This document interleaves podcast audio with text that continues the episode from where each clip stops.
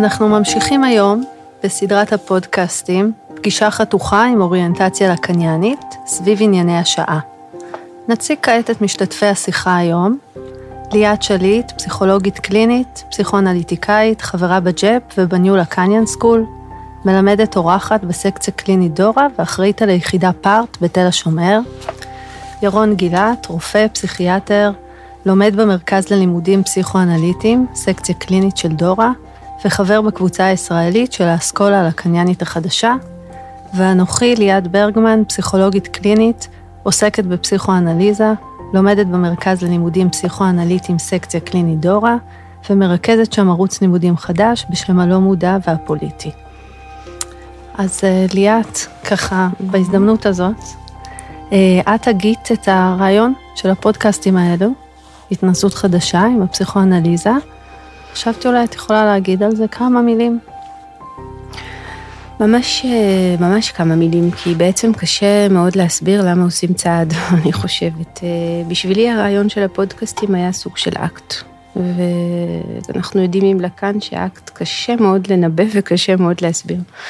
יש לו את הסיבות שלו ואת הרגע שבו הוא מופיע כסוג של חתך, וזה היה נראה לי כחתך נחוץ באקטואליה, במציאות העכשווית, צריך היה לעשות משהו, והכל היה נראה, הכל בקוף היה נראה הדבר לעשות, ואני שמחה על ההיענות של הקולגות לדבר הזה.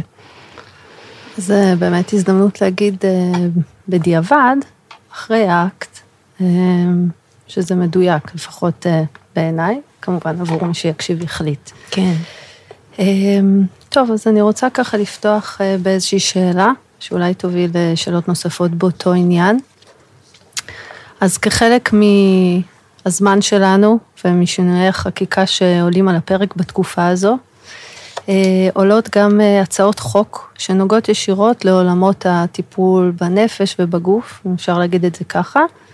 ואחת מאלו זו ההצעה של חברת, חברת הכנסת סטרוק בנוגע לתיקון לחוק איסור האפליה בשירותים ומוצרים, וזו ההצעה שלה, אני מקריאה. כל עוד יש מספיק רופאים אחרים שיכולים לתת שירות, אסור לכפות על רופא או רופאה לתת טיפול שעומד בניגוד לאמונתם הדתית. בנוסף, לא מזמן עלה לכותרות איש התקשורת אה, ארנון סגל, שתרם כליה לאדם זר, והוא התנה את זה בכך שהנתרם יהיה יהודי. לי נדמה שהתופעות האלה הן מאותו השדה, ושההתרחשויות האלה מציבות, מציבות בפנינו איזושהי יחידה יסודית, באשר למה נוכל לנסח שיכוון את מי שמטפל בנפש ובגוף. ומצאתי שמושג ההתענגות שלקאן המציא אולי יכול לעזור לנסח. מה יכול לעזור לנו עם השאלה הגדולה הזאתי? אוקיי, אז אה, היות ושלחת לי את השאלה הגדולה קודם, היה לי זמן להרהר בה, לחשוב אותה, לבדוק עם עצמי את הנקודות שהייתי רוצה לפתח סביב הדבר הזה. אה, וחשבתי להתחיל דווקא מספר, מספר שקיבלתי לאחרונה ממטופלת בקליניקה. הספר הזה פה איתי, אילו היינו מצולמים הייתי מראה, אבל אה, שמו של הספר מנצחת, וכתב אותו ישי שריד.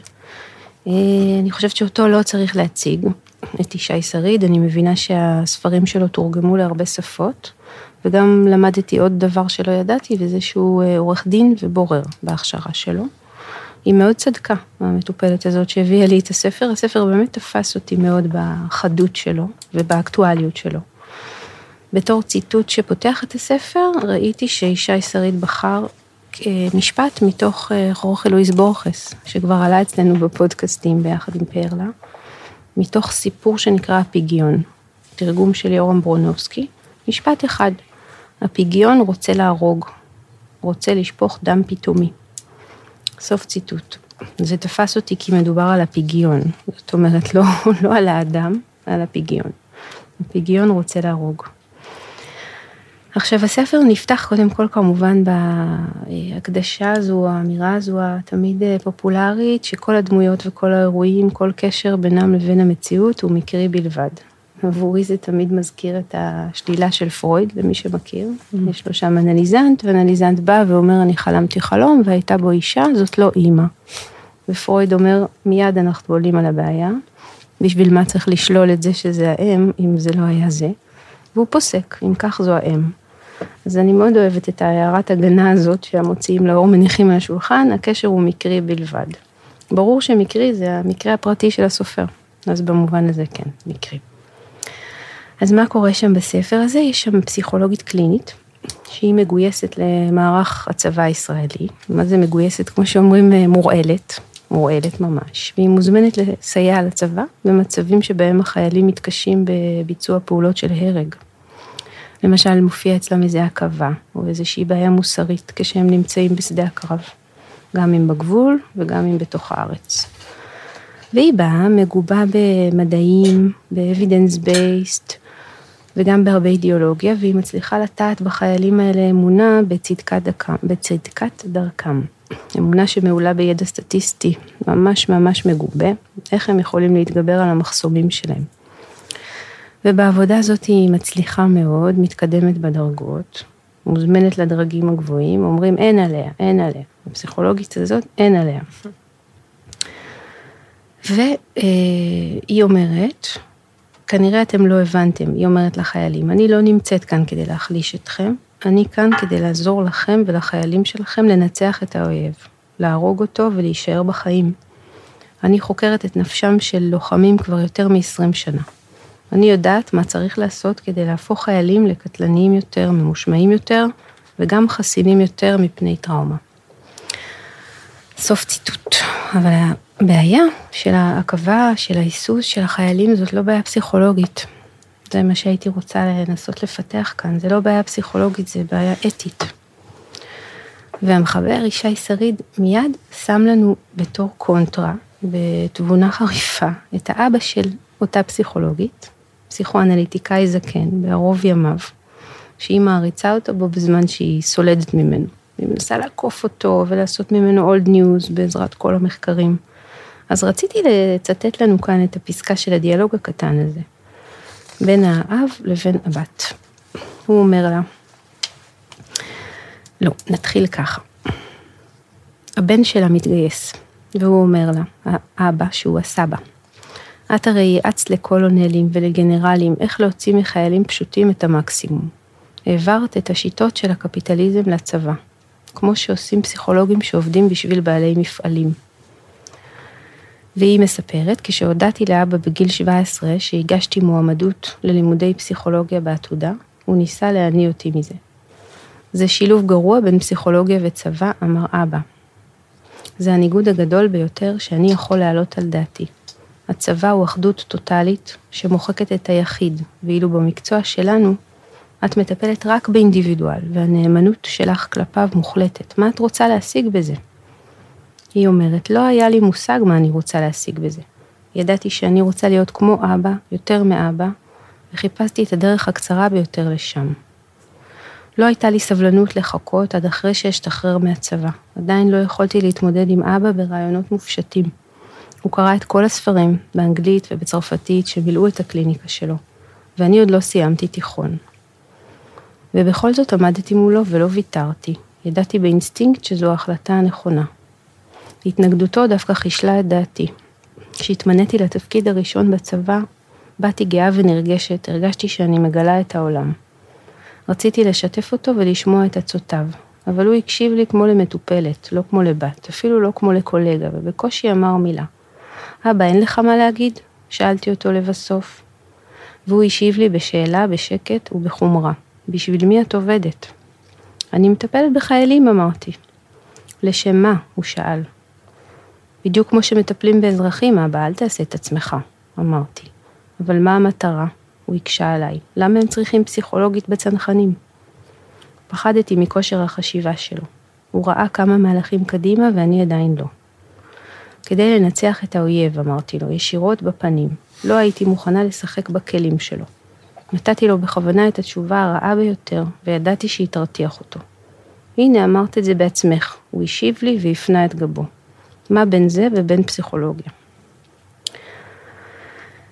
עכשיו, אה, למה חשבתי על הקטע מתוך הספר הזה, מנצחת, שבמקרה התגלגל לידיי? בגלל שמאוד מאוד חריף וברור כאן בחדות ההבדל בין פסיכולוגיה שמגויסת לאיזשהו אידיאל, לבין פסיכולוגיה שמכוונת לאינדיבידואל ולסינגולריות שלו. ואז השאלה שלך, מה אנחנו צריכים לקחת בחשבון כשאנחנו מכוונים, הופכת להיות עוד ועוד יותר אקטואלית, כי אנחנו רוצים לשמור איזה מרחק בין הנורמה, התפקוד הקונפורמיסטי המוצלח, לפי מה שהחברה אומרת באותו הזמן שהוא הנכון, לבין מה שיכול לכוון אדם אחד, מה יכול לכוון אותנו בעבודה עם אדם אחד. זה רק אחר כך כשהפסיכולוגית הזאת בספר מגלה את ההתענגות היתרה שלה מלהרוג, שלה עצמה. רק אז נפתחת הדלת בשבילה לשאול מחדש שאלות שאבא שלה העלה שנים שנים אחורה, כשהיא מגלה את הפגיון שלה, שרוצה להרוג. עכשיו, הצעת החוק של אורית סטרוק, אני חייבת לומר שבפן מסוים אמרתי לעצמי צריך לברך עליה. בפן אחד בלבד, ובפן אחר צריך להתנגד לה. למה צריך לברך? כי היא שמה את ההכשרה בתור משהו לא קדוש. זו דעתי. כשהיא אומרת, אה, בוא נשאל מחדש מה מכשיר מישהו, בוא נשאל מחדש מה מכוון מישהו, אז היא פותחת לדיון שאלה שהיא שאלה ישנה. כאילו כולם יודעים מה צריך כדי לטפל, צריך לעשות איקס שנים, תואר ראשון, תואר שני, התמחות, לעבור איזה כמה בחינות, ואתה כאילו יודע מה אתה עושה. אבל כשהיא שמה את השאלה על השולחן, השאלה נפתחת, וזה בדיוק המהלך שלה, כאן עושה כל ההוראה שלו, כל הדרך שלו, שוב ושוב לשאול. איפה הבעיה? הבעיה, לפי דעתי, וזה משהו שיהיה טוב גם שתגידו, ירון, ליאת, תגידו גם אתם מה אתם חושבים. לדעתי הבעיה היא שהצעת החוק הזאת היא הולכת נגד האתיקה של הפרדה. האתיקה של הפסיכואנליזה היא אתיקה של הפרדה, והיא קשורה דווקא ליהדות. אפשר לקרוא על זה בש... בשם האב, על שמות האב שלה כאן. כשאנחנו באים לטפל במישהו, אנחנו מבקשים לשים בסוגריים את עצמנו, ולתת למהלך של השיח של הפציינט, של האנליזנט, להוביל אותנו ולנסות לאתר את היחסים שיש לו עם ההתענגות שלו. ואם אנחנו עושים שם צעד שמערבב את עצמנו עם האמונה שלנו, עם האידיאולוגיה, אנחנו הולכים נגד האמונה הכי בסיסית שמנחה אותנו כמטפלים, וזה תפריד, תפריד, תפריד. זאת ההתחלה אולי של אה, שיחה שלנו על הדבר הזה, אולי תגידו גם.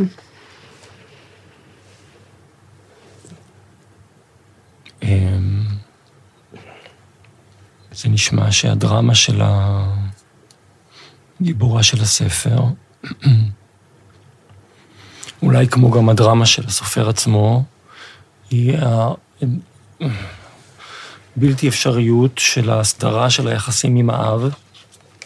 באנליזה הלקניאנית, המסמנים האלה, אה, טיפול, מטפל ומטופל, הם פחות רלוונטיים.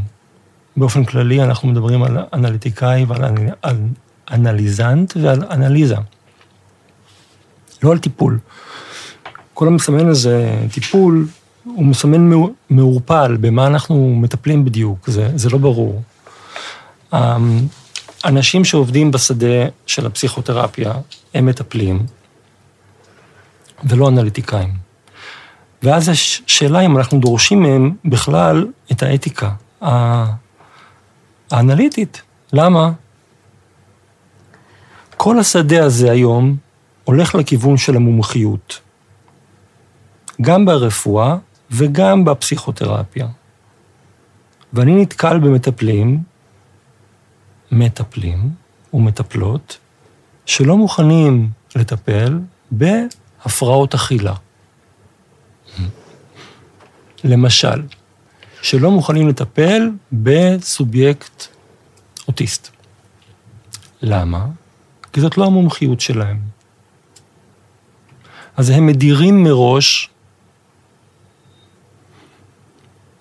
קבוצה מסוימת של אנשים, שבא, של, נגיד שכף רגלם לא תדרוך בקליניקה שלהם.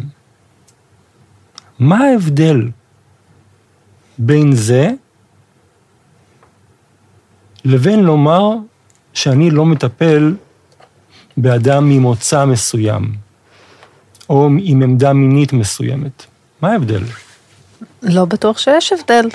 אני, זו שאלה רטורית מבחינתי. לא, בסדר, אבל אני רוצה רגע, אם בסדר, אם אני יכולה להפריע לך רגע. קצת. שקצת. שזה לא פותר, שאלת למה בכלל להציע, אני אגיד להציע, לא לבקש, זה לא לדרוש, אבל להציע את האתיקה הזאת. זה לא סוג של כיוון בעיניך, גם למי שעוסק לא באנליזה, גם אפילו אני פונה אליך, אתה גם רופא לגבי הגוף? אצל רופאים זה, זה ממש, זה, זה מבני, אתה, היום אתה רופא, אתה לא, זה לא מה שהיה פעם, שהיית רופא כללי. אתה צריך להיות רופא למשהו. זה, ההפרדה היא כבר, היא בתוך הסיסטם. אתה רופא כבד, אתה רופא כליות, אתה רופא לב. אתה... הנקודה היא לדעתי, מה שמבדיל אבל ירון בין שני הדברים, זה שכשאומר אותו, אני לא מסכימה עם המטפלים שאומרים, אני לא מבין באוטיזם, אז אני מפנה הלאה, אני לא מומחה ל-1, 2, 3, אני מפנה למי שכן מומחה, אני מתנגדת לכיוון הזה, אבל אני חושבת שזה נעשה מתוך שיח שחושב שכך ייטיב למטופל. בניגוד לאמירה, אני לא מטפל בפרקטיקה שנוגדת. את אמונתי הדתית, שהיא לא לוקחת בחשבון שם לא את טובת המטופל, ולא את לא טובת המטופל, היא רק דואגת שיהיה לך מחליף. אני, אני, אני חושב שאת אה, תמימה קצת. כן? זה לא מיטיב עם המטופל. אמרתי שזה מה שהם חושבים. זו דרך להתמודד עם המועקה של המטפל. נכון, בוודאי, אבל זה לא משנה שזה עדיין נעשה מתוך מקום כזה. כולנו בתוך השיח הזה. בעצם בהצעת החוק הזאת, אוקיי? יש איזשהו ניסיון, אני לא יודעת למה היא העלתה את זה, אבל מאיזשהן שיחות שלי מוקדמות עם אה, חבר, אה, זה בא לתת איזשהו מענה באמת על קושי שהוא תיאר אה, כמטפל בעצמו, לטפל באוכלוסייה מסוימת, כיוון שזה נוגד את אמונתו. יש פה משהו באמת על הפרק. יש מישהו שמאמין במשהו, וזה עושה איזושהי בעיה. עכשיו, אני לא חושבת שהפתרון הזה הוא הפתרון, אבל כן נשאלת השאלה, אז מה, איך אפשר כן לכוון את זה? אני, עבורי אפילו לא ברור מה זאת אומרת נוגדת אמונתו. אז אולי תגיד יותר. אמונתו לטפל, או אמונתו... איזה אמונה, על איזה אמונה מדובר? אני בכלל לא מבין את, ה, את, ה, את הדבר הזה. אני... אני זה... זה עולה בעיקר בהקשר המיני, אני חושבת, נכון. לא? נכון. בוא נשים את הדברים על השולחן. בעיקר על זה מדובר, לפי דעתי. נכון. למה שאדם אה, תורם כליה ומתנה את זה רק בכך שהיא תלך ליהודים? Mm-hmm. טוב, המיניות שורה בכל, אבל... אה, אבל מה, זה, זה באופן מוצהר זה לא מיני, זה לא מדובר לא, פה על... בוודאי, הוא גם לא מטפל. הוא לא אמר, אני לא תורם לטראנס, אני, mm-hmm. אני לא תורם רק ליהודים.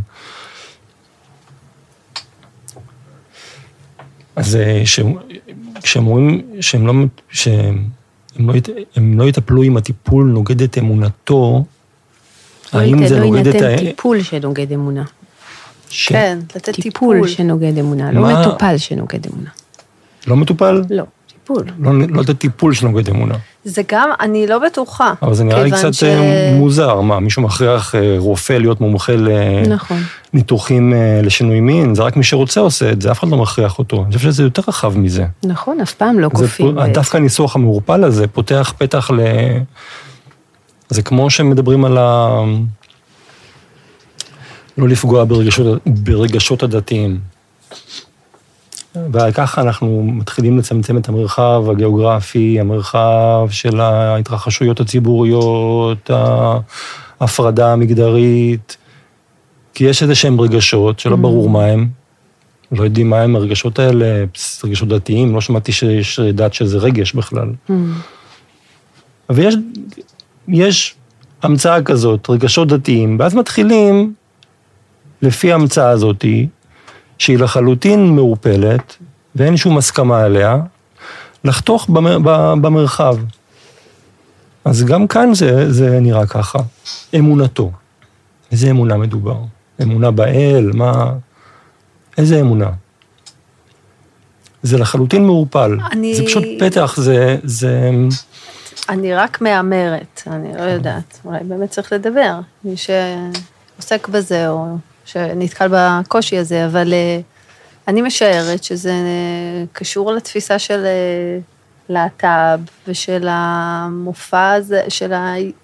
לא יודעת להגיד, אבל שאם מישהו בא עם איזשהו קושי, כאילו סביב אה, האזור הזה, אולי סביב הומוסקסואליות, סביב טיפולי המרה.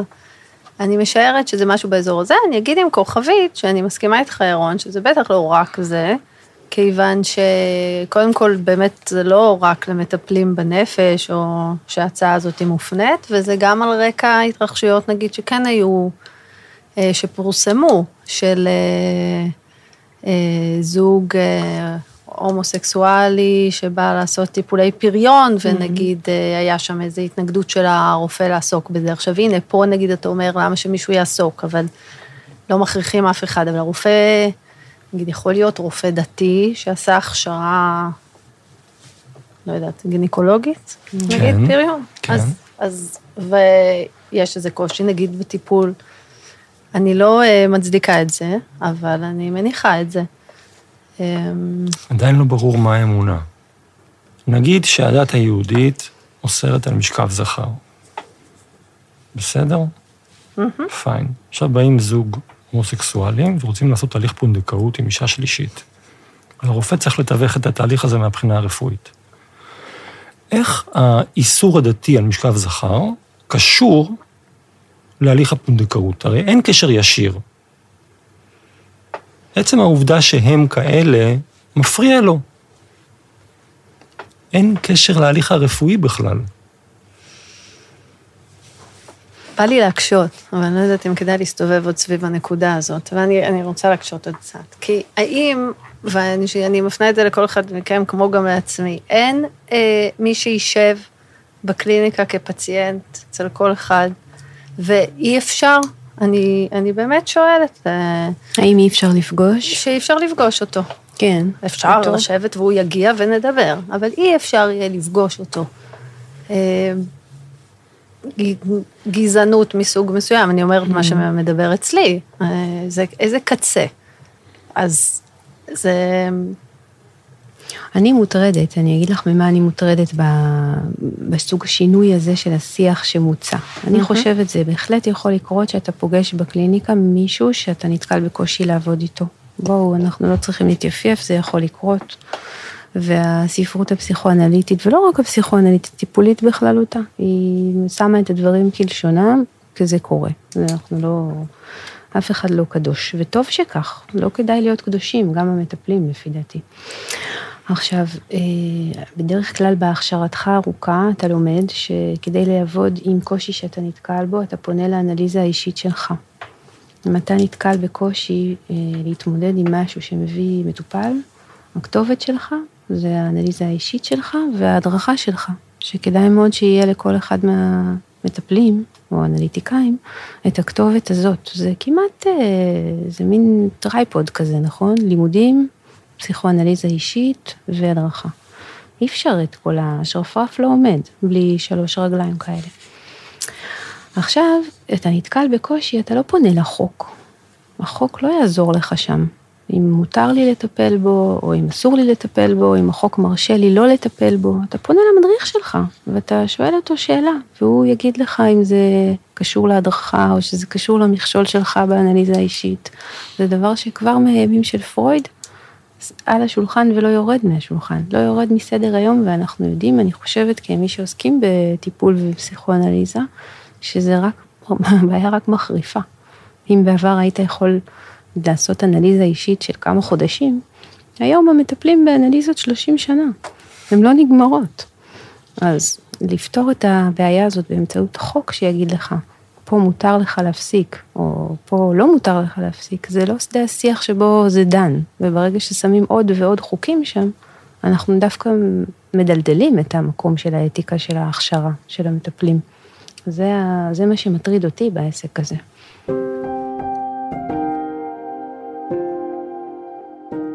אני, אני אעשה קצת shift, זה לא לגמרי shift, אבל um, אפרופו מטפלים, ובואו נלך אל הרופאים.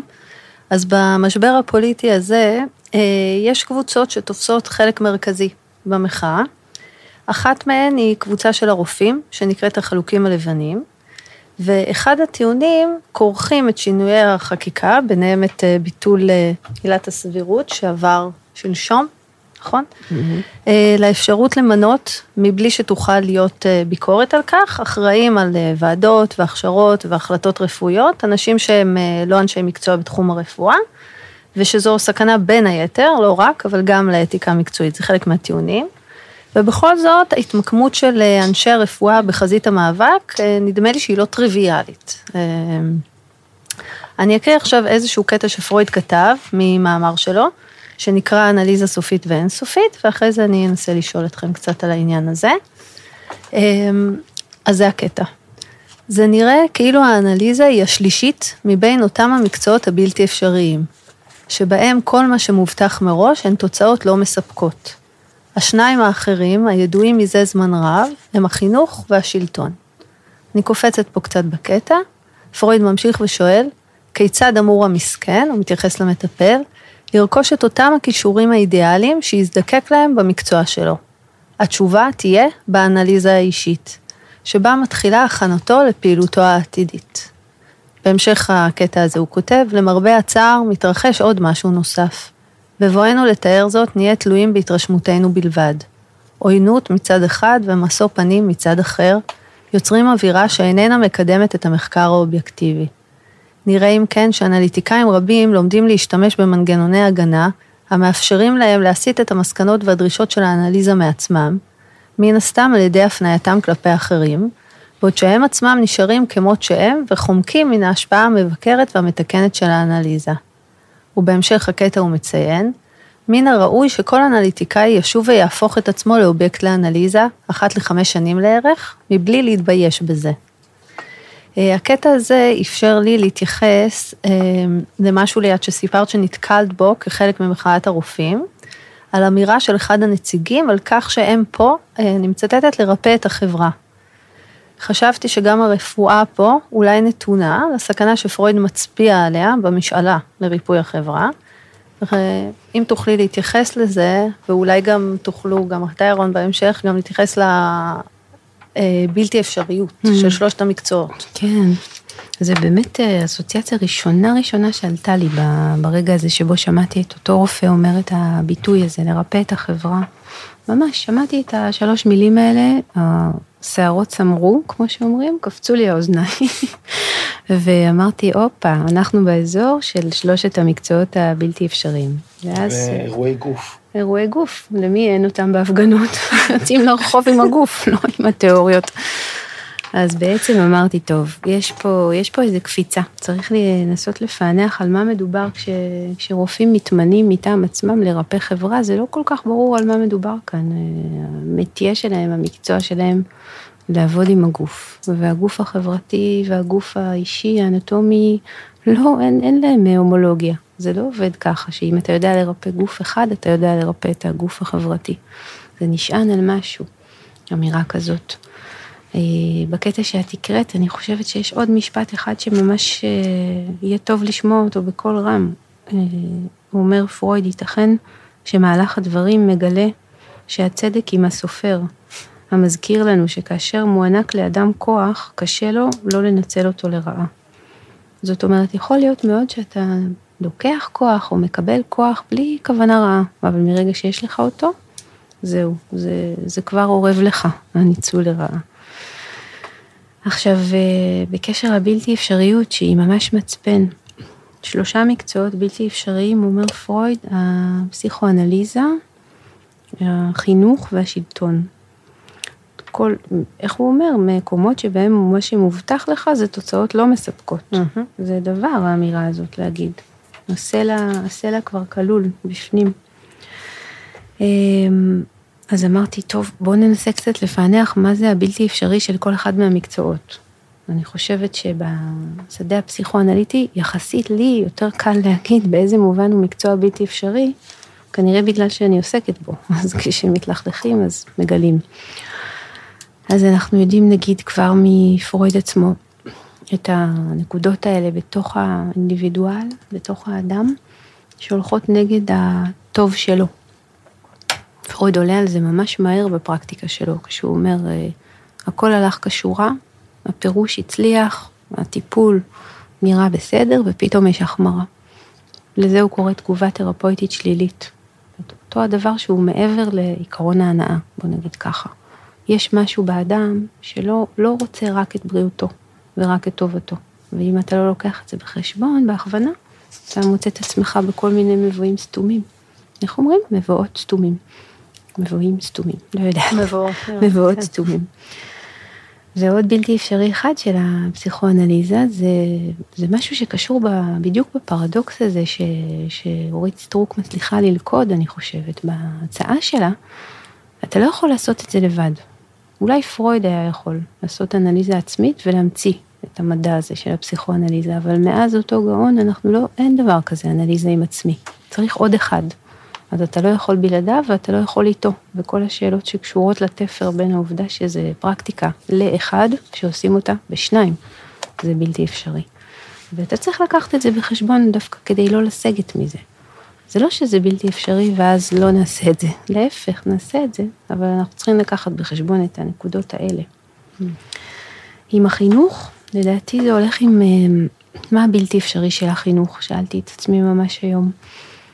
ונזכרתי בלקן שאומר, אה, הוא כותב אפילו בטקסט שלו, מהי הוראתי, איך לעשות כדי ללמד את מה שלא ניתן ללמד.